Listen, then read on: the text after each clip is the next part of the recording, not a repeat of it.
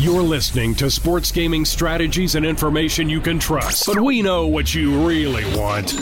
I mean, who's kidding who here? Am I right? Well, guess what, Sporto? That's part of the winning edge, too. This is the Sports Grid Radio Network. I'm going to make him an offer he can't refuse. This is the Sports Sit Down, brought to you by Iona College's graduate program in sports communication and media. Follow us on Twitter at ICSportsComMA. Hey, mambo, mambo Italiano, hey, hey, mambo, mambo Italiano, go, go, go. Mike Damergis along with Scott Taylor and Charles Coplin for the Sports Sit Down. Charles, a independent producer and co-host of Out of Our League podcast. Scott Taylor, editor editor of Game On magazine, also covered the Minnesota Vikings back in the day, and uh, our fellow Canadian there giving us some hockey puck information as always. Gentlemen, welcome to the show. I like the cheer. Thanks, Mike. Well, you got to have It have was this, brief, but but moving. You got to have the sound effects. So, absolutely. Uh, big news day, of course. Uh, if you were having your coffee this morning, uh, you received the news that uh, Deshaun Watson is getting a six game suspension. Right? Initial thoughts, Scott, when you heard it was only six games? Um, I thought that the Cleveland Browns knew what was coming almost exactly. When you give a guy a $45 million signing bonus and a $1 million contract, uh, he knew what was coming. They knew what was coming. Um, everybody agreed to the judge arbiter that they hired. The judge arbiter made the decision that she made. Um, I think that everyone suspected a suspension was there. How long that suspension would be was was um, in the ether until today, and now Watson loses three hundred and gets his forty-five million dollar signing bonus. And six games into the season, we'll probably see this guy again. The question now is who plays for the first six games? How well does he do? Um, and uh, the Browns knew it was coming. He knew it was coming. Six games, boy, you could argue that until the cows come home, wh- whether he deserved more or less. Uh, but I'm going to stay away from that. The reality is it's six games, and um, he's going to get paid. Charles, you've dealt with the NFL for years, producing the halftime show, this small little event called the halftime show. The NFL is very protective of their image, but their image gets tarnished quite a bit here uh, throughout the years, and particularly here because of it, it, it. looks like this isn't enough of a suspension, really, despite it being an outside arbitrator ruling this. Yeah. Well, I worked for the NFL for 10 years and I did a variety of things for them. And they were all primarily primarily in the media realm.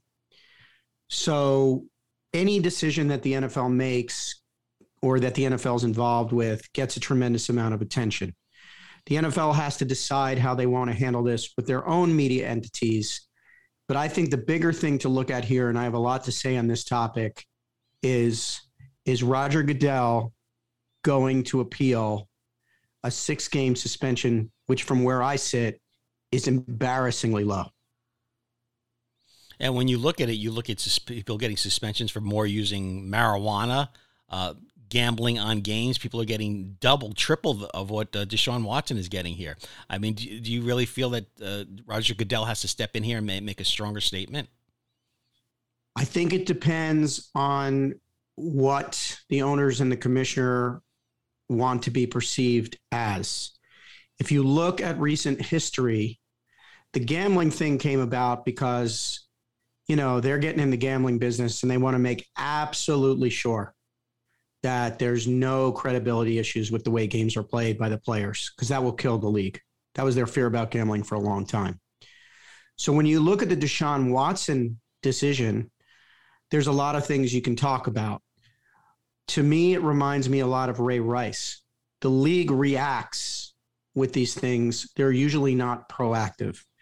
This is the first bit of discipline, if I have my facts correct, that is being done by an independent arbiter. That the NFLPA, who has said they will live with this decision, and the NFL have sort of agreed to let the initial ruling happen.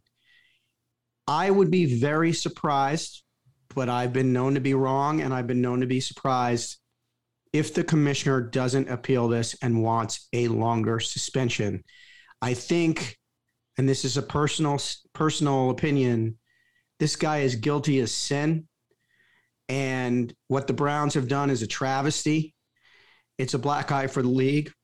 And while Roger can't necessarily control what's happening with Dan Snyder in Washington, he can decide to appeal this decision.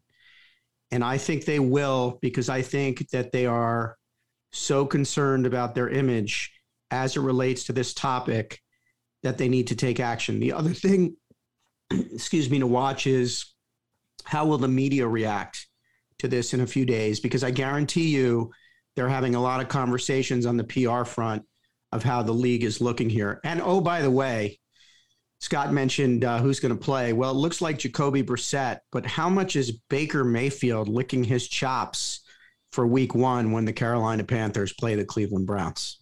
Scott, you have 30 seconds. We have to go to break, and we'll talk more about this. Uh, give your take. Covered the NFL for years, Minnesota Vikings. Uh, what's your take? Uh, I don't disagree with Charles. Um, I, I, believe that the, the, commissioner has to step in. Um, but will he?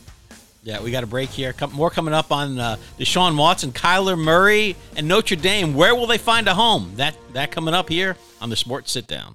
Go ahead. Bask in the warm waters of the winning edge. There's plenty to go around. We'll just make more. It's not like it's pie or something. This is the Sports Grid Radio Network.